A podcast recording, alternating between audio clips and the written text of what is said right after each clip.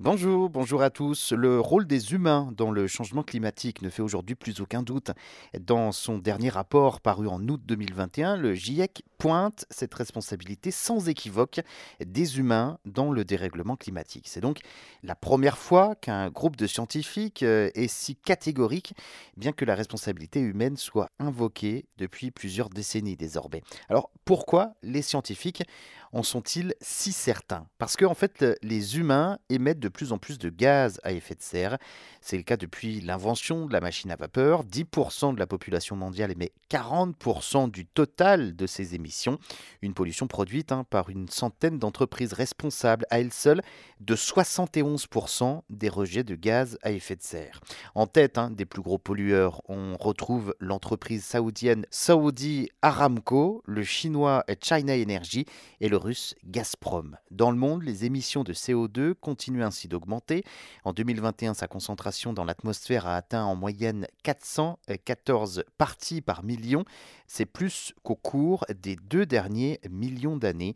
Alors, le problème, c'est que le CO2 euh, met longtemps, très longtemps même, à disparaître. Quand on met du CO2 dans l'atmosphère, il s'accumule et il reste au moins un siècle. Le réchauffement euh, d'aujourd'hui est dû à l'accumulation de CO2 depuis un siècle dans l'atmosphère. La possibilité qu'il s'agisse d'un phénomène naturel lié à l'activité solaire ou volcanique, très productrice de CO2, c'est vrai, eh bien c'est une hypothèse à exclure. Si la variation du climat fait partie de l'histoire de la Terre, les changements observés ces dernières années sont sans précédent, à la fois plus rapides et plus intense. Preuve supplémentaire hein, que la responsabilité de l'homme y est donc euh, primordiale dans le réchauffement de la planète.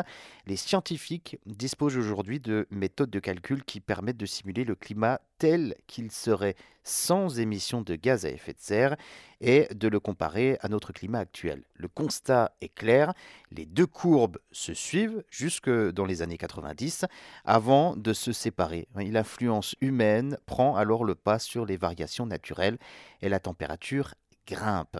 Aujourd'hui, la cause humaine du changement climatique n'est donc plus approuvée et ce n'est pas une opinion, ni un avis, ni une croyance, c'est bel et bien un fait établi.